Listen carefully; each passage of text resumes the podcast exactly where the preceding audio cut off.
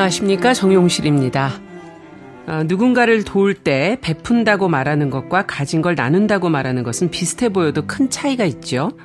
베푼다는 말은 아래를 내려다보는 듯한 시적인 태도가 느껴지고요. 나눈다 하는 말에는 수평적이고 이타적인 태도가 담겨 있죠. 자, 연말이 되면서 어김없이 나타난 얼굴 없는 천사들의 소식과 또 사랑의 온도탑 기부 온도를 알리는 뉴스를 보게 됩니다. 이럴 때면 나도 작게나마 온기를 보태고 싶다 하는 생각이 드는 게 인지상정인데요. 너무나도 힘든 시기지만 뉴스에서든 어디서든 지나치기 힘든 얼굴을 보셨다면 따뜻한 온기를 베풀기보다는 나눈다는 마음으로 손을 한번 내밀어 보시면 어떨까 싶네요.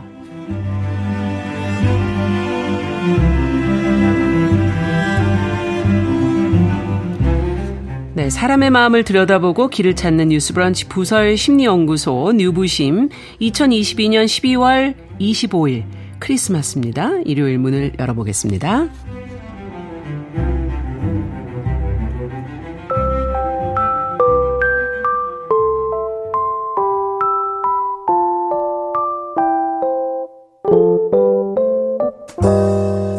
나를 지키는 마음 수업 뉴스브런치 부설 심리연구소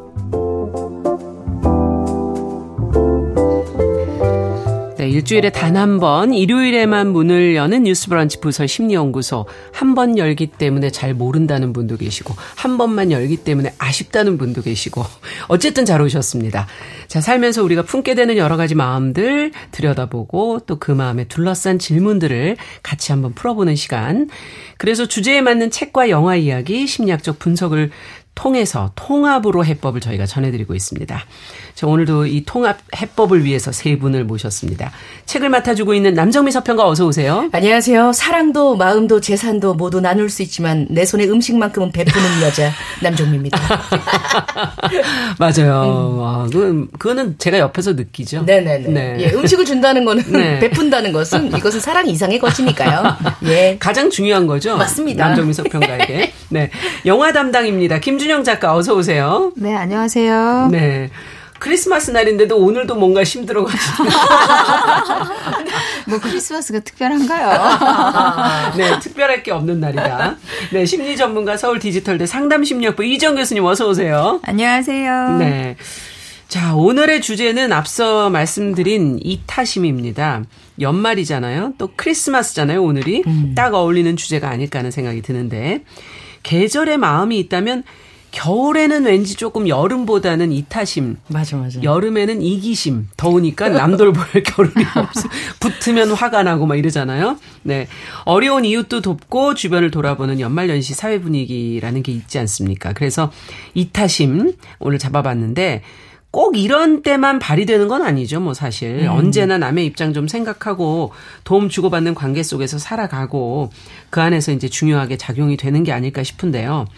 어떠세요? 주변에서 이타적인 뭐 경험을 한 내가 뭐 이타심 발휘해서 남을 도와준 경험이 있으신지 그런 사람을 본 적이 있는지 뭐 항상 그왜 음. 교과서에 나오는 말로 음. 막 누군가를 도우면서 이타심이 있는 삶을 살아야 된다 이러지만 이타심을 부리기 앞서서 항상 어. 같이 이기심 씨가 같이 도 나오셔가지고 쟤 도와도 돼? 저 정도는 해줄까? 막 내가 받은 건 뭐 있지? 이렇게 생각하게 되는 것 같아요. 맞아 요 이기심과 이타심이 동시에 항상 작용을 한다. 네네. 교과서에서나 볼 법한. 맞아요, 맞아요. 어떻게 보세요? 저는 어릴 때 네. 저희 엄마가 되게 뭐 농담 삼아 하시던 얘기가 맨날 어. 이제 크리스마스 실 사고 어릴 때는 그런 아, 게 많았었잖아요. 어, 올해는 손흥민 씨입니다. 네. 음. 가서 가서 우리가 부르이시라고 해라 이렇게 말씀을 자주 하셔가지고 사실 그런 거에 대한 개념들이 조금 덜 있는 것 같기는 아, 한데 아, 이제 네. 자라면서 점점 이타심이 음. 사실은 결국 나를 위한 거 아닌가 이런 생각은 많이 하게 돼요. 진정한 이기심이다. 그렇죠. 아 그럼 왜 그렇게 생각하시는 거죠? 내가 어, 세월이 지날수록 내가 음. 할수록 사람들이 더 다가와주고 더 그만큼 더 잘해주고 같이 음, 네 아. 그러니까 오히려 훨씬 그리고 함께 사는 세상이 돼야 함께 음. 잘 살아야지 더 좋은 것 같아요. 제 주변 음. 사람들이 뭐 너무 못 살거나 너무 힘들거나 하면 내 삶도 내가 마찬가지죠. 아무리 잘 살아도 맞아요. 맞아요. 네, 맞아요. 그렇게 되는 것 같더라고요. 음, 이 탓은 필요하다. 네. 네. 이 교수님 어떻게 보세요? 이타심이라는 것을 지금 이제 두 분께서 얘기를 해주셨는데 어떤 마음을 정확하게 말하는 건지 뭐 또 이 안에도 뭐 구분되어지는 게 있습니까? 네. 음. 어, 오늘 주제가 이타심인데 아마 이제 사람들 마음 안에 이런 마음이 없는 사람이 있을까 음. 이런 생각도 들어요. 그래서 이타심이라고 하면 이제 타인을 위하는 마음 음. 그리고 대비되는 개념으로는 자신을 위하는 이기심을 들 수가 있겠죠. 그렇죠. 음. 음. 그래서 이타심의 이렇게 유형을 들여다보면은요, 조금 이 유형을 들여다보면 그래도 조금 구분을 하는데 도움이 될 것 같아요. 아. 첫 번째로 보면 순수한 이타심. 어. 이 느낌에서 아실 수 있겠지만 자신의 이익을 생각하지 않고 행하는 이타심이라고 할 수가 있겠죠. 음. 아까 김주경 작가님이 말씀하신 부분처럼 내 마음 안에서 뭔가 이렇게 사심 없이 판단 음. 없이 감사를 받거나 또는 대가를 바라거나 이런 보상을 기대하지 않고 또 음. 우리가 누군가를 위하는 행동을 하면 이렇게 으쓱해지는 마음이 조금 있잖아요. 뭔가 음. 자신감이 생기죠. 어, 자신감, 네. 자부심 이런 음. 것들이 생기는데 이런 내적인 보상도 생각 생각하지 않고 아. 정말 순수하게 아 다른 사람을 위해서 하는 행동 더 나아가서 필요할 때는 자기를 희생하고 음. 그리고 신체적으로 위험을 그 처하더라도 감수하는 음. 그런 어, 분들이라고 할 수가 있겠죠. 그래서 순수한 이타심은 한마디로 얻는다는 생각 없이 음. 누군가를 위해서 남을 돕는 그런 행동이라고 볼 수 있겠습니다. 네. 근데 사실 이런 순수한 이타심을 갖는 분들을 정말 찾기는 참 어려워요. 네, 세상이 더 각박해져서 음, 그런지. 맞아요. 예, 음. 그래서 저도 아, 이타적인 사람들이 있었을까 생각해 봤을 때 참 어렵더라고요. 음. 근데 흔히 이제 우리가 갖는 이타심을 들여다보면 요 명칭이 조금 애매하긴 하지만 타인을 위하는 행동이 네. 자신의 이익과 관련되어 있는 이타심. 음. 어떻게 보면 우리 마음 안에 누군가를 돕고자 하는 이타심이 없는 사람은 없을 거고. 그렇죠. 근데 그런 음. 행동을 할 때 은근히 자신의 이익과 관련되어 있는 경우가 대부분이지 않을까. 음. 그래서 이제 요거를 조금 불순한 이타심이라고도 음. 이제 칭해 볼 수가 있겠죠. 불순하든 순수하든 이타심이 있는 거. 그렇죠. 예. 그러나 우리 대부분이 예. 예를 들어서 내가 이런 행동을 했을 때 아, 사회적으로 인정 인정을 받지 않을까. 그렇죠. 또는 스스로 나, 더 나은 사람이 되었다고 느낄 수 있으니까 음. 뭔가 이렇게 만족감, 음. 그리고 으쓱대는 그런 고향감, 자기 고향감, 이런 걸 느낄 수 있거든요. 속으로, 아, 내가 이 사람을 도우면, 음. 어, 내가 좋은 사람이 되는 거야. 또 이 일을 하면 사람들이 나를 칭찬하고 인정하겠지? 음. 그러다 보니, 또 다른 이기심으로 보기도 합니다. 네. 그러니까 이기심에서 나온 이타적인 그런 행동이라는 거죠.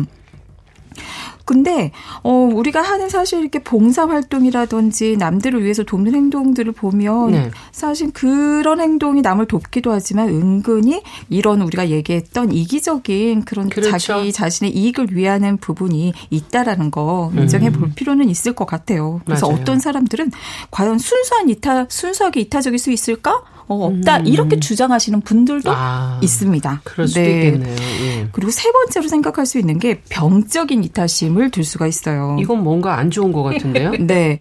다른 사람을 도와야 한다라는 그 마음에 너무 집착하거나 어. 또는 이 불순한 이타심처럼 다른 사람으로부터 인정을 받고자 하는 그런 무의식적인 아. 욕구 어, 이런 것들에 너무 집착을 해서 어. 음, 내가 다른 사람을 바로잡겠어. 또는 또 이, 이런 이타적인 행동을 꼭 해야 해. 음. 그러다 보니 선을 넘어요. 음. 선을. 자신이나 타인에게 결국에는 해를 입힐 수 있는 거죠. 요거 좀 예를 들어보면 좀 와닿으실 것 같은데 예. 부모들은 어떻게 보면 대부분 자식들에게 이타적인 사람이잖아요. 음. 아 이게 3번에 해당됩니까? 그럼 부모가? 아, 아니 과한 경우, 어, 네. 과한 경우 예. 자식을 위해서 이렇게 너무 심하게 개입하시는 부모님들이 음, 계시잖아요. 있죠. 네, 너를 위해서라면 음. 이렇게 얘기를 하면서 개입을 하다 보니 나중에 이렇게 상담을 하다 보면 내담자분들이 이런 부모님들로 인해서 되게 고통받고 그렇죠. 부정적인 영향에서 벗어나 벗어나지 못하는 경우가 너무 많아요. 음. 또 이런 경우 가족을 위해서라면 어떤 부정한 행동을 어, 할 수도 있어. 그래서 뭐 어, 성적을 위해서 시험지를 훔치거나 또는 돈을 주고 대학이나 직장에 취직을 시키거나 이런 행동들 문제네 그건. 그렇죠. 어 근데 이분들의 마음에서는 어 이타적인 그러니까 다른 사람을 위하는 그런 마음이었던 아. 거죠. 그 특정한 사람들을 위해서 예. 또 이런 것도 생각해 볼 수 있어요. 너무 자신에게 해를 입히면서까지 다른 사람을 위하는 사람들, 음. 자신의 재산을 탕진하더라도 남을 돕고 도와야 된다는 오, 네. 그런 분들도 계시고. 그러네, 그건 정말 병적이네요. 네, 이런 네. 경우는 좀 생각을 해볼 필요가 있겠죠. 네, 어떻 어느 정도 수위까지 과연 해야 하는 것인지. 네. 자, 그러면 이제 책과 영화를 통해서 인물들을 만나서 이제 얘기를 해봐야 될 텐데 책은 어떤 책을 읽어볼까요? 네, 책은 톨스토이의 책 가지고 왔습니다. 음. 사람은 무엇으로 사는가 네. 같이 읽어보려고 합니다. 톨스토이는 전쟁과 평화, 뭐 안나 까르리나 부활 등으로 유명한 음. 러시아의 대문호이죠. 1828년 유명한 백작 집안의 넷째 아들로 태어났습니다. 네. 루소 같은 작가들의 책을 읽으면서 사상의 기초를 다졌고요. 농노제였던 러시아 농노들의 생활을 향상시키기 위한 일환으로 글을 쓰기 시작했고 작가 인생 후반부에는 사상가이자 설교가로서 어, 인류의 사랑을 말하며 엄청난 철학을 나눈 사람으로 유명합니다. 음. 그의 작품 중에 사람은 무엇으로 사는가 예 오늘 주제와 맞을 것 같아서 가지고 왔습니다. 네. 톨스토이 책은 좀 두껍기 때문에 대부분 좀 어. 꽂아놓는 네. 경우로 많이 쓰는데 어, 요 책은 요 얇은 편이죠. 네, 상당히 음. 그렇습니다. 네. 오늘 한번 제대로 읽어보도록 하겠습니다. 자, 그러면 영화는 어떤 영화를 볼까요? 네, 영화는 얼마 전에 개봉한 영화예요. 비상선언이라는 영화고요. 오. 어. 네, 관상, 더킹 등을 만든 한재림 감독님이 그렇죠. 5년 만에 내놓은 작품이에요. 음. 사실 배우들이 엄청납니다. 음. 송강호, 이병헌, 음. 전도연, 오. 김남길, 임시완, 박해준 이름만 들어도 너무 화려한 한 작품에 이런 분들이 네. 다 나온다는 거죠. 그렇죠. 이분들 보려고 영화 보시는 분들도 음. 있으실 거예요. 어, 내용을 보면 하늘 위 비행기에서 이제 발생한 바이러스 테러를 소재로 하고 있습니다. 아. 사실 요즘에 코로나 시국이라서 더더욱 이제 영화 속 그 공포 음. 또 그다음에 사람들의 행동 이런 거에 공감하게 되는 부분들이 있거든요. 음. 예기치 않은 상황에 맞닥뜨렸을 때, 뭐 죽음에 임박했을 때 사람들이 음. 어떤 이타적인 행동을 하고 어떤 이기심을 부리는지를 아. 심층적으로 들여다볼 수 있는 작품입니다. 네, 한번 좀 깊이 있게 인물들을 들여다봐야겠네요. 자, 그럼 오늘은 책부터 좀 들여다볼까요? 네. 톨스토이의 사람은 무엇으로 사는가? 어, 이야기의 주인공은 아주 작은 구두방을 운영하고 있는 세미온이라는 남자입니다. 음. 그는 집도 없고 땅도 없고 그저 구두를 만들고 고치는 일로 살아가고 있습니다. 구두를 고치는 그 삭은 너무 싸기 때문에 늘 허기진 생활을 하고 있어요. 가난한 그에게 두 꺼운 옷이라고는 아내와 공용으로 입는 얇은 양가죽 코트 한 벌이 다였습니다. 그런데 그것마저도 다 해져버려서 누더기가 된 상태예요. 새 모피 코트를 이제 지을 양가죽을 사려고 지금 2년째 벼르고 있는 상황입니다. 네. 굉장히 가난한 어, 배경들, 아이들과 같이 가난한 이 구두방 주인이 굉장히 작은 농부의 집에 새들어 사는 그런 장면부터 음. 시작하고 있거든요. 늦가을이 되자 세미온에게는 약간의 돈이 모입니다. 아내의 장롱 속에 모아뒀던 삼루불이 있었고 또 마을 농부들한테 여기저기 빌려줬었거든요. 네. 그래서 5루불 20 까페이가 정도 돼서 어, 요 정도면 내가 좀 양가죽 살 수 있겠다 이런 생각이 음. 들어요. 아내한테 3루불을 받고 마을에 도착해서 농부들한테 5루불을 받아서 양가죽을 사야겠다. 그래서 마을에 도착을 했는데 빌려준 돈을 받기 위해 농부네 집에 갔는데 여기 보면 또 이제 사람들의 이기심들이 나오죠. 음. 아, 농부는 없고 아내만 있습니다. 아내가 나왔을 수도 있죠. 농부가 시켜서. 그렇죠. 예, 아내 있으면서도. 아우, 우리 남편 지금 집에 없어요. 어떡하지? 먼 길 왔는데. 일주일 안으로 남편 편에 돈 보내줄게요. 오늘 그냥 가셔. 에? 에? 약속할 뿐 돈을 갚지 않습니다. 아. 또 다른 농부네 집으로 갑니다. 근데 그 농부도 돈이 없답니다. 아유, 내가 돈이 한 푼도 없어. 아, 하느님께 맹세한다니까. 야, 여기, 아이고, 잠깐만. 자, 아, 탈탈 털으니까, 그래. 20 카페이까 정도 나오는구만. 장화 고침값 먼저 줄게. 어, 빌린 건 나중에 줄게. 가져가셔. 예? 세묘는 하는 수 없이 외상으로 양가죽을 사려고 했지만, 음. 가죽 장수는 에휴, 내가 당신을 뭘 믿고 그 외상을 줍니까? 이러면서 음. 외상으로 주려고 하지 않습니다. 모처럼 밖에 나와서 양가죽을 사갈 거라고 기대했는데 아내도 기다리고 있을 텐데 나는 사람들을 믿고 상황을 봐줬는데 타인들은 그렇지 않으니 속이 상합니다. 그렇겠네요. 네. 음. 에이씨 빌려갈 땐 한꺼번에 가져가고 돌려줄 땐 이렇게 찔끔찔끔 주면 어쩌자는 거야. 20가베이가로 뭘 하냐? 에휴. 양가죽을 사면 둘러 입고 갈 생각으로 옷도 무명 솜으로 된 자켓만 살짝 입고 온 터라 굉장히 춥습니다. 음. 에휴, 어쩔 수 없지. 이 돈으로 몽땅 보드카 하나 사서 마셔야겠다. 아, 모피 코트를 입지 않아도 따뜻하기만 하니까 좋구만. 어? 보드카 한 잔 마셨더니 온몸이 후끈거리는구만 그래. 아, 그래. 모피 코트 따윈 없어도 좋아. 거나하게 취한 세묜은 집으로 걷고 있는 도중에 길모퉁이의 작은 교회까지 다다랐습니다. 네. 그런데 교회 뒤에 무언가 허연 것이 보이는 거예요. 뭐예요? 어? 저 허연 거 뭐야? 여기 돌 같은 건 없을 텐데 아유 취해서 그 뭐야 저 가죽인가 가축인가 저 어? 어? 여기 웬 사람이 있지? 어메. 이게 웬일입니까? 어. 하얗게 보이는 것은 사람이었습니다. 사람? 예, 추워 죽겠는데 예. 알몸으로 있는 거예요. 살았는지 죽었는지는 모르겠지만 벌거벗은 몸으로 교회 벽에 기대 앉아 꼼짝도 하지 않고 사람이 있었습니다. 음. 순간 세면은 무서운 생각이 듭니다. 뭐야? 누군가 저 사람을 죽이고 나서 옷을 훔쳐 벗기고 여기다 버린 건가? 혹시 곁에 갔다가 무슨 봉변이라도 당할지 몰라. 어떤 놈인지 모르잖아. 내가 옆에 가 있는데 나한테 다 살려내라고 이거 옷 내놓으라고 하면 어떡해. 좋은 일을 하고 이런 데 와 있을 리는 없을 거야. 그냥 가버리자. 구두방 주인은 걸음을 재촉합니다. 하지만 교회 앞을 지나고 나자 양심의 가책이 또 얘기를 합니다. 아유. 그는 길 가운데 멈춰서서 자신에게 물어봅니다. 야, 세면! 그래도 너 사람 이름은 안 되지. 불행한 일을 당해서 죽어가는 사람을 만났는데 겁이 나서 그냥 가버리려고 하다니. 뭐 네가 큰 부자야? 있는 돈이 많아서 재산 뺏길까봐 겁날 만큼 많이 있어? 아, 그냥 가는 건 좋지 않아. 응. 세면은 발걸음을 되돌려 그 남자 곁으로 다가갑니다. 다행히 그는 건강해 보였고요. 얻어맞은 흔적 같은 건 없는 것 같아요. 어, 다행이네요. 네. 다만 추위에 오들오들 떨고 있습니다.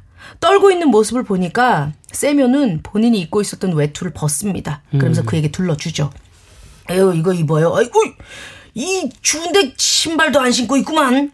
세면은 펠트 장화까지 그에게 신겨줍니다. 어. 아, 나 모자도 씌워주고 싶은데 나는 대머리고 당신은 머리카락이 많잖아. 그냥 이건 내가 쓰고 있을게요. 음. 예. 예. 아이 근데 그러고 있지 말고 빨리 어디로 들어가셔요. 여기 이러고 있으면 겨울을 할 수는 없잖은가. 응? 그러자 그 남자가 입을 열면서 이렇게 말을 합니다. 어디 갈 데가 없습니다. 저는 하나님의 벌을 받았거든요. 어이 그 그래요? 갈 데가 없어? 에이, 그럼 우리 집이라도 갈래요? 집에 도착하자 아내인 마띠료나가 깜짝 놀라며 화를 냅니다. 아. 야, 이 주정뱅이야. 어? 빈손으로 오다 못해 이제 벌거숭이 건달까지 달고 와? 어? 어? 아, 여보. 아, 얘기 좀 들어봐요. 어? 집으로 돌아오는데 교회 옆에 이렇게가 앉아 있더라고. 얼어붙은 채로 말이야. 여름도 아닌데 벌거벗은 몸으로 아유, 하느님이 나를 이 사람에게 이끄신 거야. 안 그랬으면 이 사람 죽었을 거라고. 음. 우리도 살다 보면 무슨 일을 당할지 누가 알겠어. 마음 좀 가라앉혀요. 에? 와이프는 마음에 들진 않았지만 가만히 생각해보니 음. 남편의 말이 맞는 것 같아요. 아유, 그래요. 이름이 뭐예요? 어? 미하일? 아이고, 참. 이름 외에는 도통 말을 안 하니 원. 알겠어요. 본인이 어디 간다고 할 때까진 그냥 데리고 있읍시다. 아니, 우리는 남한테 이렇게 잘해주는데 남들은 왜 우리한테 안 해주는지 몰라. 아유, 아유! 아, 진짜 맞는 말이긴 한데 그래서 결국 이 사람하고 같이 살게 된 거군요. 네, 맞습니다. 세면과 마트료나는 그 미하일에게 구두 짓는 법, 고치는 아. 법 이런 가죽 바느질 기술도 알려줍니다. 어머나. 예, 미하일은 말은 없었지만 하루하루 다르게 실력이 쭉쭉 늡니다. 아. 그러던 어느 날 부유해 보이는 부자가 가게에 찾아옵니다. 음. 엄청나게 비싸 보이는 가죽을 내려놓으면서 구두를 만들어 달라고 의뢰를 합니다. 이거 완전 비싼 거야. 독일 가죽. 어? 처음 봤지? 1년을 신어도 모양이 변하지 않고 솔기가 터지지 않는 장화를 나는 신고 싶네. 미리 말해두는데 1년 안에 장화 모양이 변하거나 솔기가 터지면 너를 감옥에 쳐넣을 거야. 그 대신 1년이 돼도 모양이 변하지 않고 실밥이 터지지 않으면 만든 값으로 내가 10루블을 주지. 알겠나? 오. 세면은 겁이 나서 벌벌 떠는데 미하일이 그 일을 맡으라고 머리를 끄덕입니다. 어쨌건 니들 기한 내에 장화 지대로 만들어라. 어? 장화를 잘못 만들었다간 큰일 나게 생겼습니다. 음. 그러면서 이제 세면이 얘기를 하죠. 미하일 자네는 빨리 가죽을 재단하게 나는 겉가죽을 깨밀 테니까 빨리 만들어야 되네. 그런데 미하일이 가죽 자르는 것이 이상합니다. 아니 또 왜 이래 망치면 안 되는데. 아유 미아일 너 지금 뭐 하는 거야? 네. 나리는 장화를 원한다고 했잖아. 근데 지금 슬리퍼 만들 걸로 재단을 하면 어떻게 해? 그동안 작은 실수도 한 번 없더니 하필 이럴 때 이러면 어떡하는 거야? 내 목을 자르려는 거야? 어? 이렇게 세면이 미하일에게 막 이야기를 꺼내는데 소리가 들리더니 어. 누군가 문을 두드립니다. 네. 문을 열고 들어오니 그때 그 나리의 하인입니다. 에, 나리께서 돌아가셔서 에, 주문하신 장화 이제 필요 없습니다. 대신 죽은 사람이 신는 슬리퍼를 만들어 주세요. 요거 빨리 만들어 보내달라고 마님께서 전화라고 하셨습니다. 어머. 이 뒤에도 미하일과 관련된 신비로운 일들이 많이 이어집니다. 음. 마침내 미하일이 본인이 하느님께 받은 벌이 이제 용서받았다고 얘기를 어, 입을 열면서 하고 있습니다. 미하일은 뭐예요? 그러면 정체가? 네, 어, 미하일의 정체는 벌 받은 천사였습니다. 천사. 네. 저에게 하느님께서 이 세 가지의 말뜻을 알아오라고 하셨습니다. 첫 번째, 사람의 마음 속에는 무엇이 있는가? 음. 그리고 두 번째, 사람에게 주어지지 않은 것은 무엇인가? 음. 그리고 세 번째, 사람은 무엇으로 사는가입니다. 사람의 마음 속에는 사랑이 있다는 것을 알았습니다. 아. 그리고 사람에게 주어지지 않은 것은 정작 자기에게 필요한 것이 무엇인지 한 치 앞도 알 수 있는 힘은 주어지지 않았다는 것을 알았습니다. 아. 그리고 모든 사람은 혼자 살 수 없기 때문에 모여 살게 하셨습니다. 어떻게 살아야 하나 자신에 대한 걱정으로 살아가는 것 같지만 알고 보면 타인을 위한 걱정과 사랑으로 함께 사는 것임을 저는 배웠습니다. 라고 말하며 하늘로 올라가면서 소설이 마무리 지어집니다. 음. 기독교 방송도 아닌데 하느님 교회 뭐 이런 얘기 나와서 놀라셨죠? 오늘 크리스마스라서 특별히 봐드리는 거예요. 네.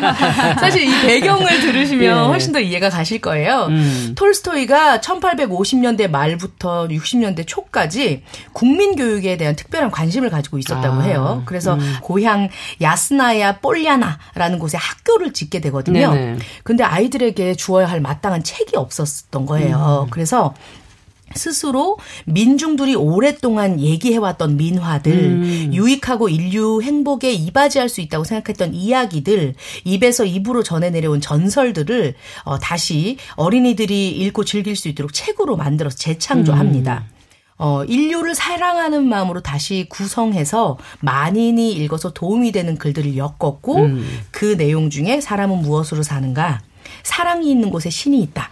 뭐 바보 이반의 이야기, 음. 사람에게는 땅이 얼마나 필요한가 등등으로 나오게 되었습니다. 그렇군요. 거의 다 이제 타인과 함께 사는 이타심 네. 그런 사회, 사랑하는 이타의 마음에 대한 이야기를 하고 있습니다. 네. 예, 오늘은 톨스토이의 사람은 무엇으로 사는가 읽어보았습니다. 그러네요. 그 미하일이 알려고 했던 게 사람의 마음이었군요. 그리고 네. 사람을 살게 하는 것이 과연 무엇인가. 근데 그게 결국 이타심이다. 이런 지금 결론으로 가게 되는데 야, 사람을 살게 하는 게 이타심이라고 톨스토이는 적었는데 이 교수님 어, 그러나 이타심으로 살면 손해를 본다 이렇게 생각하는 사람이 있으니 이거 어떻게 해야 될까요? 어떻게 보세요? 네. 음. 어, 사실 정말 이렇게 와닿는 그 그린 것 같아요. 네. 되게 저도 이렇게 감, 이 감동이 있고. 음. 근데 우리가 이타심이 우리 삶이나 관계에 어떤 영향 미칠까 들여다보면 정말 긍정적인 영향은 확실한 음. 것 같아요. 음. 왜냐면 누구나에게 누군가를 사랑하고자 하는 마음, 그리고 누군가를 그렇죠. 위해서 음. 어, 돕고자 하는 마음은 저는 누구에게나 있다고 생각하거든요. 네. 그렇게 했을 때 되게 만족과 행복을 느끼잖아요. 음. 실제로 어린아이를 대상으로 한 한 연구에서 아이들이 간식을 받을 때보다 친구에게 간식을 줄 때 더 행복감을 그 표정이 그래요 오, 아이들 보면 맞아요. 애들 막 주잖아요. 하나 자꾸. 먹어 뭐 이럴 때. 예. 그 이제 엄마들이 야단치죠. 야, 너거 챙겨 막 이렇게 왜 자꾸 주는 거야? 막 이러. 맞아요. 엄마들 싫어하시죠. 어, 맞아 맞아. 어 그게 그래서 우리 인간의 본성이지 않을까. 음. 또 타인을 위한 행동을 하면 아까 부차적인 그런 이득이 따라옵니다. 맞아요. 음. 나는 괜찮은 행동을 했기 때문에 자기 어떤 만족감 그리고 자존감이 음. 올라가는 그런 느낌이 들어요. 음. 그래서 기분이 좋아지죠. 또 나아가서 다른 사람들이 이게 가치로운 행동이기 때문에 칭찬을 해주거든요. 그렇죠. 그럼 뭔가 이렇게 사회적으로 내가 인정받고 음. 수용받고 칭찬받은 느낌이 드니까 굉장히 어, 좋은 거죠. 음. 그리고 그리고 누군가를 돕고자 하는 그런 가치관이나 마음이 있 던 사람들이라면 네. 자신의 어떤 욕구를 충족시키는 거니까 또 만족스러운 유쾌한 감정을 느낄 수 있습니다. 음. 근데 반대로 정말 우리 삶에서 그런 경우도 많은데 내 행동이 남을 해롭게 하거나 음. 힘들게 했다거나 상처를 주었다고 그게 이렇게 알게 되면 그런 생각을 하게 되면 정말 기분 안 좋아요. 그럼요. 그래서 음. 많은 분들이 어, 잠을 못 주무시기도 하고 이렇게 삶이 그렇죠. 이렇게 그 탁 가라앉는 암울하고 짜증이 음. 나고 어, 굉장히 힘든 그런 시간들을 보내거든요. 그래서 우리가 가능하면 누군가에게 음. 피해를 주지 않고 돕고자 하는 행동을 하고 싶은 마음이 드는 것 같아요. 음. 나아가서 아까 톨스토이의 이야기에서 이렇게 생각해 볼게 네. 우리는 다 연결되어 있지 않나. 음. 그렇기 때문에 내가 누군가를 도와서 다른 사람이 나아지면 이게 연결 연결되어 서 우리 삶 전반이 좋아지지 않을까. 일종의 나비 효과? 네, 예. 그렇죠. 그래서 최근에 는 주변에서 이런 선한 영향력을 음. 행사하고 그리고 선한 영향력을 이렇게 행사하는 것에 관심을 갖는 그런 분들이 아. 이게 한 분 한 분 나타나면서 좋은 영향력을 실제로 행동화하고자 하는 그런 분위기가 있어서 그렇죠. 반가운 마음이 들더라고요. 음. 그런데 부정적인 영향도 있습니다. 어, 안 좋은 영향. 예. 요거는 이제 또 경계를 해봐야겠죠. 예. 과도하게 타인을 돕느라 내 욕구를 무시할 때. 음, 그거는 문제죠. 진짜. 맞아요. 예. 그리고 이타심이 어, 처음에는 사심 없이 선의에서 시작을 했는데 나중에는 의무가 되고 음. 책임이 되기도 해요. 그것도 문제네요. 맞아요. 진짜. 그러다 보니까 좌절된 욕구가 분노로 변해지면서 아. 정작 도움을 주려고 했던 대상을 원망하고 이런 상황에 이렇게 화를 화가 나는 붕괴하는 이런 상황까지 가는 거죠. 그렇죠. 이걸 많이들 느끼시죠. 맞아요. 네. 실제로 이런 그 뉴스들이 많이 나오세요. 암이나 치매를 치매에 걸린 가족을 돌보느라 자신의 삶을 희생하며 음. 살았던 분이 이게 너무 시간이 오래되니까 좌절되고 절망하다가 그렇죠. 결국에는 그 분노를 그 대상에게 행하면서 안 좋은 그런 그래요. 사례까지 가는 음. 이런 케이스들이 종종 나옵니다. 또 경계해야 할 게 뭐냐면 네. 남을 돕는 과정에서 사실 내가 돕는 거니까 당연히 상대방이 좋아하겠지 이렇게 착각을 하세요. 아 그러니까 상대방이 요청하지도 않은 조언을 자꾸 하는 거예요. 이렇게 해봐 저렇게 해봐 너에게 이게 도움이 되는 거야. 주변에 그럼, 많은데. 그러면서 그 네. 사람에게 이렇게 해라 저렇게 해라 통제하기까지. 아 그건 어, 문제네요. 그렇게 하는 분들도 있는 거죠. 너 네. 내가 너를 돕고자 하니까 말 들어. 이런 음. 착각 그래도 된다는 음. 이렇게 돼버리면 남을 돕는 것은 굉장히 좋은 것이기 때문에 내가 하는 행동은 어 그 수용될 수 있는 거야라고 아. 생각하면서 정작 상대방의 마음이나 상태 그리고 상대방이 원하는 걸 보지 못하게 되는 거죠. 네. 그래서 해를 입힐 수 있는 음. 그런 위험 가능성이 있습니다. 네. 그리고 마지막으로 앞서 얘기했던 그런 병적인 이타심 즉 이타적인 행동이 너무 집착하다 보면 음. 소진이 되기도 해요. 음, 그렇겠어요. 네, 네, 복지가 손상이 되는 거죠. 음. 나의 복지, 타인의 복지도 생각을 해볼 필요가 있는 것 같아요. 음. 왜냐하면 위험에 처한 사람들의 고통을 함께 느끼고 공감해 주는 것 자체가 사실은 진짜 힘든 일이에요. 그럼요. 예. 정말 많은 스트레스인 거거든요. 예. 또 그러면서 한편으로 마음 안에서 아, 이렇게 해야만 해. 자신의 도덕적인 음. 높은 기준을 지켜야 한다는 음. 그 압박감. 내가 분심을 이렇게 살심을 가지면 어, 그, 본인을 이렇게 처벌하고 수치스러워하고 죄책감을 음. 느끼면서 소진으로 억울하고 또 자신의 마음에 대해서 용납 못하면서 수치스럽고 죄책감을 느끼면서 굉장히 힘들어지는 거죠. 그렇겠어요. 그리고 나아가서는 남을 돕고자 하는 것 때문에 정작 자신의 가까운 주변을 보지 못하는 아. 그래서 어, 돈 뭐 집 날리시기도 음. 하고 또 주변을 케어하지 못하시는 정작 이런 경우들도 나오게 되는 것 같아요. 그래요. 참 뭐든지 적당하게라는 게 참 어려운 것 같다는 생각도 들고 자, 책 얘기 저희가 들어봤고 어, 노래 한 곡 듣고 또 영화로 넘어가 보도록 하겠습니다. 박학기의 노래입니다. 아름다운 세상.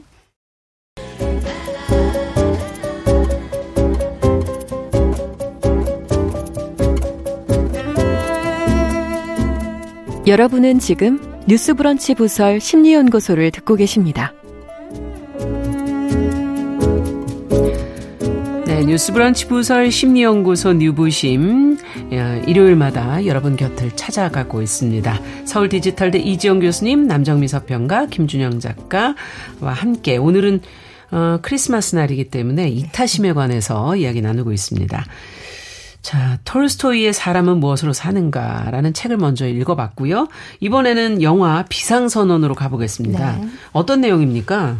우선 영화 제목 비상 선언이라는 뜻은 음. 재난 상황에 직면한 항공기가 더 이상 정상 운항이 불가능해서 음. 무조건적인 착륙을 해야 한다라고 아. 요청을 하는 비상 사태를 뜻하는 항공 용어입니다. 아, 항공 용어예요, 이게. 예. 예. 영화는 이 용어의 의미를 설명하는 것으로 시작이 됩니다. 아. 그리고 이어서 화면에 말끔한 정작을 정장을 한 진석 이 등장을 합니다. 진석은 음. 임시완 배우가 맡았고요. 음. 네. 공항의 한 항공사 카운터 앞에 서서는 다짜고짜 어디든 상관없으니까 사람이 가장 많이 타는 비행기가 뭐냐고 묻습니다. 음. 그 직원이 이상하잖아요. 그러니까 알려줄 수 없는 정보라고 하니까 진석이 이내 신경질적인 반응을 보이면서 자리를 떠납니다. 네. 그리고 화장실로 가서는 겨드랑이를 칼로 도려낸 이후에 뭔가 수상한 것을 집어넣습니다. 음. 그러다가 여자 화장실에 이제 만 원이어서 남자 화장실에 온 재혁의 자기의 딸과 마주치거든요. 오. 그 딸이 그 수상쩍은 모습을 보니까 굉장히 막 신경질적인 반응을 보이면서 딸을 협박합니다. 위협합니다. 음. 그러니까 이제 당연히 제역도 언쟁을 하게 되죠. 네. 그렇게 해서 둘이 뭔가 신경전을 벌 버리고 있는 사이 다른 사람들도 각자 다른 목적으로 하와이행 비행기에 오려는 승객들이 공항으로 모여듭니다. 음. 사실 제역은 불의의 사고로 인해서 비행 공포증에 공황 장애까지 앓고 있거든요. 아. 그런데 아토피가 심한 딸을 위해서 하와이 여행을 결심하고 아예 거기서 이제 살면서 치료를 할 생각으로 가는 길이에요. 음. 그리고 어, 그 여행에 베테랑 형사 이노의 아내도 오고 있습니다. 그러니까 음. 이노가 바쁜 업무 때문에 여행을 취소해서 남편 대신에 이제 친구들과 함께 공항 면세점을 이용해서 출국을 준비하고 있고요. 음.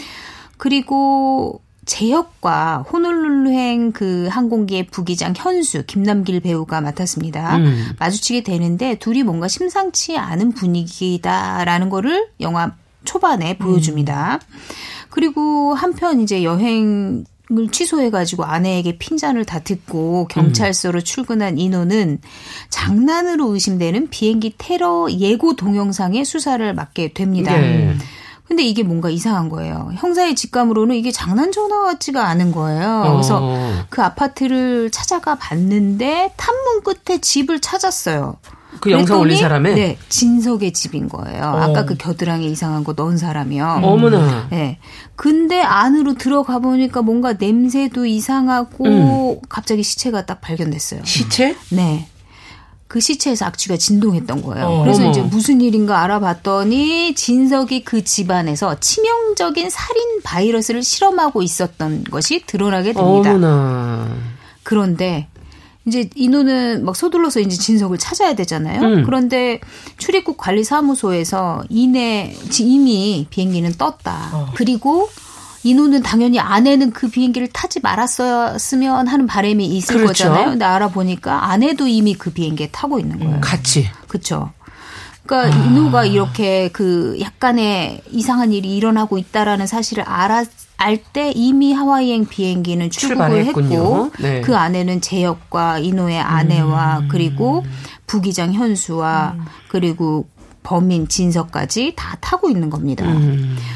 비행기가 안전고도로 올라가자마자 진석은 화장실로 가서 겨드랑이에 감춘 살인 바이러스를 꺼냅니다. 그리고 천식 환자용 호흡기에 결합해서 화장실 여기저기에 뿌려놔요. 음. 그리고 그 화장실에 들어온 첫 번째 남자가 희생자가 됩니다. 갑자기 화장실 갔다 온 다음에 코에서 피가 나고 혈관이 터지고 막 피를 토하면서 직사를 하게 돼요. 음. 그런 굉장히 빨리 죽거든요. 그러니까 음. 비행기 안에 온통 난리가 난 겁니다. 그렇겠는데요. 대, 대체 무슨 일이야 이러고. 어. 그리고 연달아 사람들이 그런 일들을 당하게 되거든요. 음.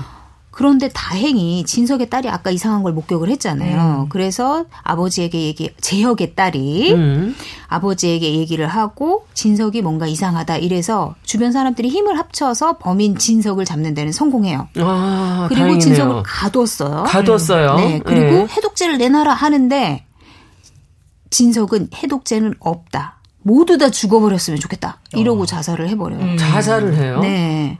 그 이후에 이미 비행기 안에 비행기는 갇힌 공간이잖아요. 아. 온통 바이러스는 다 퍼지고 뭐 승객들은 다 수포가 올라오고 피를 토하고 경련을 일으키다 사망을 하고 난리예요. 음. 그리고 지상에서도 국토부 장관 수키 전도연 배우가 맡았어요. 음. 수키와 청와대 위기관리센터 실장 태수를 중심으로 해서 대책반이 수립이 됩니다. 그래서 대응을 하려고 하는데 비행기를 다시 회항하게 할 수도 없고 떠 있으니. 그렇죠. 그리고 해독제를 찾으려고 하는데 찾을 수도 없고. 어. 그리고 나라마다 각자 뭐 우리나라에는 세우지 않았으면 그렇죠. 하겠죠. 그러니까 네. 국제 분쟁으로 번질 아. 위기까지도 처하게 됩니다. 아니 근데 이거는 이타심하고 아무 상관이 없는 내용인데 이제, 이제 위기에 처했으니 나옵니까? 이제 네. 위기에 처했으니 이타심을 발휘하는 어떤 식으로 있겠죠. 보이게 될까요? 사실 이제 재혁은 자신이 비행 공포증에 시달리고 있고 굉장한 공황 장애를 앓고 있음에도 음. 불구하고 딸 아이의 아토피를 위해서 하와이 여행을 크게 결심을 한 거거든요. 맞아요.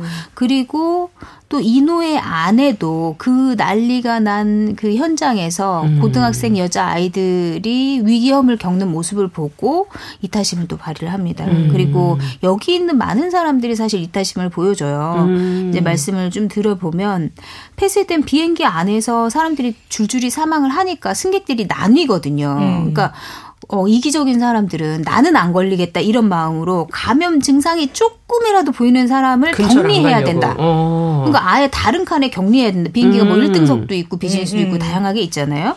거기에 격리하려고 쫓아야 된다. 그리고 걔네를 가두어야 된다. 이렇게 하는 음. 사람들이 있는가 하면 이노의 아내처럼 겁에 질린 여학생들이 뭐 이상 증상이 보였다고 사람들이 너네 저 칸으로 가라 격리해라 이렇게 음. 하니까 이제 막 겁에 질려 있으니까 우리도 같이 가겠다 이러면서 음. 어머니처럼 이렇게 나서서 함께 격리 칸으로 가는 사람들도 음. 있고 제형 역시도 마찬가지예요. 제형도 사람들이 이제 아토피를 딸이 앓고 있다고 했잖아요. 음. 그러니까 겉으로 보기에는 뭔가 피부가 이상한 거예요. 아. 그러니까 사람들이 어 발진 난 거 아니냐, 감염 된 거 아니냐. 음. 그렇죠. 그래서 가라 이러니까 제형이 아무리 심한 아토피다라고 설명을 해도 사람들이 막 음. 쫓아내거든요. 그러니까 사람들은 원망스럽지만 그래도 살고자 하는 마음도 이해하니까 꾹 음. 참고 격리칸으로 딸과 함께 갑니다. 아. 본인은 아무 이상이 없지만 음. 그리고 사무장인 희진도 눈앞에 이제 사람들이 죽어가고 다들 감염돼 위험에 공포에 떠는데도 음. 불구하고 그 비행기 안에서 질서를 유지하고 더 다치는 사람이 없게 하기 위해서 굉장히 평정심을 잃지 않고 음. 묵묵하게 아픈 승객들을 보살피거든요. 네.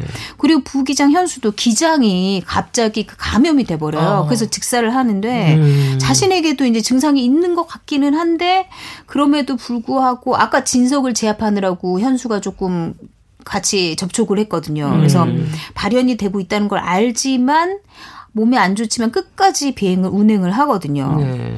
그런데 사실 비행기가 하와이에 이제 거의 도착해서 이제 됐다 여기서 치료 받으면 된다 다들 이렇게 생각을 했는데 미국에서 입국을 거부하는 거예요. 음.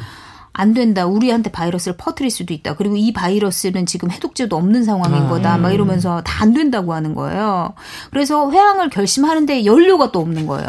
그 어디로 그래서 가요, 일본 나리타 공항에 비상 착륙을 해야 되겠다라고 아. 얘기를 하니까 일본에서 절대 안 된다 음. 이러면서 어떻게 하면 좋아? 네, 근데 비상 선언까지 선언을 하면은 이제 공항을 열어줘야 되는데 음. 일본에서 전투기까지 동원해가지고 완전히 올 수 없다 이렇게 해가지고 공격 태세를 취하거든요. 아. 그러니까 죽지 않으려면 가는 수밖에 없는 거예요. 음. 그래서 결국 포기하고 우리나라로 돌아오려고 합니다. 그런데 사실 지금 너무 몸이 안 좋은 상태거든요, 현수는. 음. 그래서 위험하죠. 네. 본인이 죽을지도 모르고 본인이 비행기 비행기 운행을 하지 못하면 승객들이 다 죽는 음. 상황인 거잖아요. 그래서 재혁에게 도움을 청합니다. 사실 재혁은 굉장히 유능한 기장이었어요. 비행기 아. 기장. 그런데 과거에 이제 음, 비행 도중에 엔진에 문제가 생겨서 음. 비상 착륙을 하게 되는데 지상에서 이제 높은 분들이 요구하는 대로 하지 않고 본인이 감으로 음. 비상 착륙을 해서 많은 승객들을 살렸지만 현수의 아내였던 승무원도 죽었고 음. 또그 일에 대해서 문책을 심하게 받게 됩니다. 음. 그래서 본인도 그 트라우마 때문에 사실 비행 공포증도 앓고 더 이상 비행을 하지 음. 않는 상황이었거든요. 음. 근데 어쨌든 간에 지금 현수가 아니고 제역이 아니라면 모두 다 죽는 수밖에 없기 때문에 그래서 정말 자신의 공포를 딛고 다시 음. 운행을 하게 됩니다. 그래서, 그래서 어떻게 되나요? 우리나라로 날아오려고 하는데 네. 하는데 지상에서도 시위가 벌어지고 난리가 난 겁니다. 음, 아, 위기 상황이 닥치면 모두가 다 이기적이고 음. 이타적인 사람들이 생길 우리나라도 들어오면 안 된다. 음. 그러니까 이기적인 사람들은 비행기 안에서 그냥 다 죽으면 될 것을 이 아, 승객들이 아. 내려와서 퍼트리면 어떡하냐. 음. 이게 사실 지상에서도 국토부 장관 수키가 직을 걸고 인우와 함께 그 해독제를 찾아가요. 그런데 음. 백신 확보에는 성공하지 했지만 그게 효과가 완전히 검증된 백신이 아닌 겁니다. 음. 그러니까 사람들은 어 어떻게 효과도 검증되지 않은 백신으로 이 사람들을 내려오게 하느냐 바이러스 퍼지면 누가 책임질 그렇지. 거냐 이러면서 음. 막 시위를 하고 다 안 된다고 하고 고위층들까지도 반대를 합니다. 위험을 음. 감수하고 싶지 않다고. 음. 그러니까 비행기는 우리나라 상공에 떴지만 착륙할 수가 없는 상황인 거예요. 음. 그래서 빙빙빙 돌고만 있는데 어떻게 승객들 중에 한 명이 우연히 지상의 상황을 핸드폰을 통해서 알게 됩니다. 아. 그래서 어, 승객들이 다들 지상에서 우리를 원하지 않는다. 우리는 음. 어떻게 할 것이냐. 이렇게 고민을 하다가 결국에는 지상에는 남은 가족들도 있고 또 다른 사람들도 많이 있잖아요. 음. 그래서 우리가 죽기로 하자. 그냥 음. 여기서 죽자. 음. 우리는 그냥 여기서 비행기 안에서 뱅뱅 돌다가 연료가 다 떨어지면 그냥 죽는 걸로 하자. 음. 이렇게 해서 교신까지 종료해 버립니다. 음. 음. 그런데 다 죽게 된 상황에서 음. 마지막 순간 음. 그 경찰 인호의 이타적인 행동이 결국 사람들을 극적으로 살려내게 됩니다. 어떻게요? 그 행동은 영화에서 확인해 주시기 바랍니다. 가장 마지막에 항상 얘기를 안 하죠. 네. 이 영화 비상선언은 네. 생사기로에 놓인 인간의 본능을 굉장히 여러 인물을 통해서 들여다보고 있거든요. 음. 어떤 일은 극도로 이기적이 되지만 어떤 사람은 되레 이타적이 되기도 하고요. 네, 사실 코로나19가 처음 발발했을 때도 여러 문제들이 생겼었지 않습니까? 맞아요. 막 어, 유럽에서 처음에 유럽에서 많이 네, 퍼졌죠. 난민 수용하는 문제로도 찬반이 음. 크게 있었고 또 각 나라 사람들 누가 뭐 퍼트리네 어떠네 음. 하면서 어느 나라는 네, 이기주의가 갈리기도 했었고요. 음. 그러니까 이런 인간의 생사를 가르는 이런 상황에서는 이기심과 이타심이 모두 다 충돌을 하는 것 같고 음. 영화 속에서는 이 심리를 아주 자세히 보여주고 있습니다. 음. 네. 야, 뭐 생사 기로 앞에서 어떤 사람은 이기적이 되고 어떤 사람은 그렇죠. 이타적이 된다는 게 무엇이 이들을 갈라놓는가 이런 생각이 생겨요. 된, 어, 네. 생기기도 하고 어떻게 이타심은 그럼 발휘되는 겁니까 이 교수님? 네. 우리 모든 사람들의 마음 안에는 자신을 위하는 이기심 음. 그리고 다른 사람을 돕고자 하는 이탈심이 모두 있어요. 그래서 살아가면서 다른 사람과 관련이 없을 때 인간은 당연히 자신의 이익을 추구하는 이기심으로 살아가기 때문에 우리가 이렇게 생존할 수 있고 그렇죠. 적응하고 건강하게 살 수가 있거든요. 근데 또 한편으로는 다른 음. 사람을 돕고자 하는 이탈심이 있는데 그럴 땐 내 이익이 그다지 희생되지 않을 때 음. 우리는 기꺼이 거의 이타적일 수가 있는 거죠. 음. 그런데 영화에서처럼 이런 이기심과 이타심이 충돌할 때 문제가 발생을 하는데 네. 타인을 돕고자 하는 그 마음 그 마음이 위험에 대한 어떤 공포 그리고 음. 자기를 보호하고자 하는 그 본능을 차단하고 이겨낼 때 음. 가, 보다 강할 때 우리가 이타적인 행동이 일어나는 거죠. 네. 예를 들면 바이러스 환자를 정말 이렇게 어, 용기 있게 치료해 주시는 음. 그런 의료 봉사분들, 또 의료진 분들 뿐만 아니라 저는 소방관 분들 이렇게 항상 보면서 어, 음. 이분들이야말로 이런 자기 위험, 맞습니다. 희생을 음. 감수하면서 정말 이타적인 사람들을 똘똘 뭉친 그런 맞아요. 조직이 아닌가 이런 맞아요. 생각하면서 늘 고맙게 그리고 대단한 분들이라고 생각을 하거든요. 맞아. 돈 진짜 많이 드려야 돼. 맞아요. 맞아요. 저도 그렇게 생각해요. 음. 지켜드리고 싶습니다. 음. 그리고 또 한편으로는 고통받는 타인에 대해 공감을 우리가 음. 할때 그 공감이 연민으로 변하면서 이타적인 남을 음. 그 사람을 돕고자 하는 그런 마음이 네. 일어나는 거죠. 음. 자, 그렇다면 앞서 이기적으로 행동하는 사람이 이타적으로 이렇게 갈린다고 그랬었잖아요. 네, 위기 네. 속에서도. 그 네. 그 차이는 어디서 나타나는 걸까요? 두 가지로 볼 수가 있는데요. 음. 가치관, 그리고 음. 성격, 음. 여기에서 볼 수가 있어요. 사실 우리가 어떤 행동을 하느냐는 가치관에 많이 영향을 받거든요. 어. 어, 삶의 의미, 그 가치를 음. 어디에 두느냐에 따라서 어떤 분들은 다른 사람을 위해서 살아가는 것에 큰 의미를 부여하는 사람들이 있어요. 네. 이분들이야말로 그 의미를 충족시킬 때 어, 굉장한 만족감, 가치로움을 느끼게 되면서 자신을 희생하더라도 이타적일 수가 있는 거죠. 음. 또 가치관 안에서 타인에 대한 생각을 또 들여다볼 수가 있어요. 네.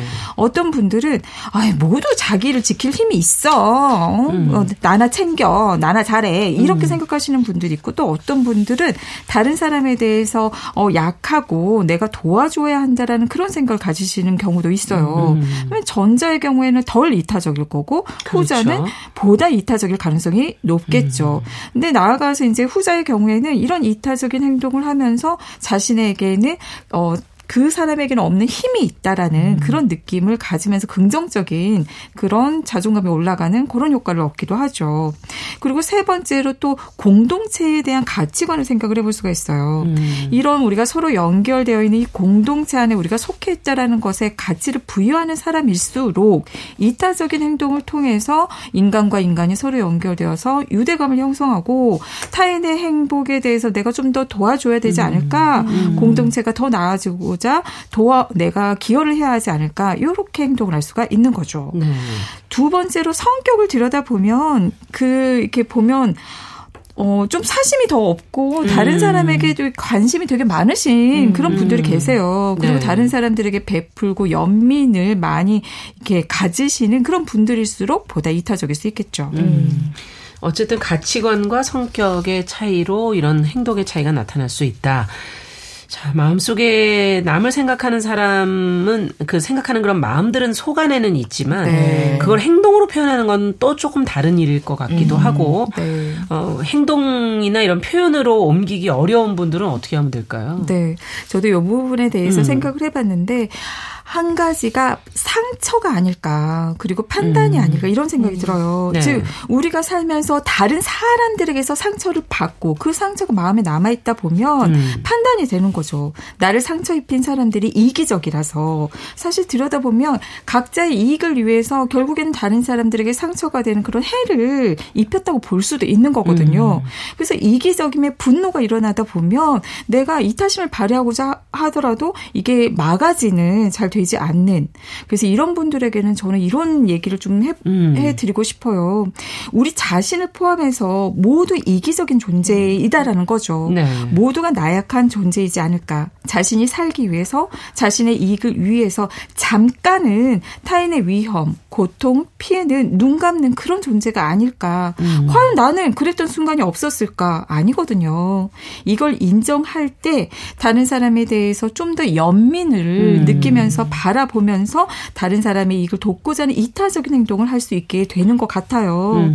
그리고 또 상처받은 사람들일수록 이런 어, 마음을 가지면서 자신의 아픔을 이겨내고 다른 사람들에게 보다 이타적인 행동을 할 수가 있겠죠. 네. 근데 추가적으로 우리 경계 설정하는 건 꼭 잊지 말, 음. 말자고요. 네. 그래서 다른 사람에 대한 경계 그리고 내가 또 나를 소진시키거나 함부로 하지 않을 수 있는 그 경계 음. 요걸 지키면서 우리가 연민으로 다른 사람에게 돕는 그렇죠. 이타심을 음. 발휘했으면 좋겠습니다. 네.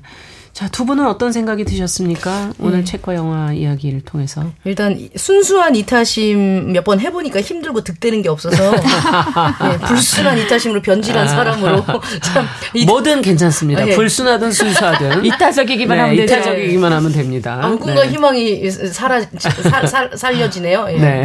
저는 요즘 들어서 연대에 음. 대해서도 굉장히 많이 생각해요. 음. 뭐 나노 시대다 할 정도로 굉장히 사람들이 다 분화돼 있다고 네. 하잖아요. 네. 근데 이럴 때일수록 연대 그렇죠. 서로를 위하는 마음, 배려하는 음. 마음, 더 그런 게 더 중요하지 않나 이런 생각이 음. 듭니다. 맞아요. 네.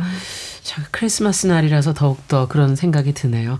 자, 뉴스 브런치 보설 심리연구소 이제 마무리할 시간인데요. 오늘은 영화 비상선언, 소설 사람은 무엇으로 사는가 두 편을 보면서 우리 혼자 살아가는 세상은 아니구나 하는 생각도 다시 한번 해보게 되고 어, 이타심을 다각도로 좀 들여다볼 수 있는 시간이었던 것 같습니다. 뉴부심 김준영 작가, 남정미 서평가, 서울디지털대학교 이지영 교수님 세 분과 함께했습니다. 말씀 잘 들었습니다. 감사합니다. 고맙습니다. 감사합니다. 자 매주 일요일 11시 5분에는 뉴부심 잊지 마시기 바랍니다. 안녕히 계십시오.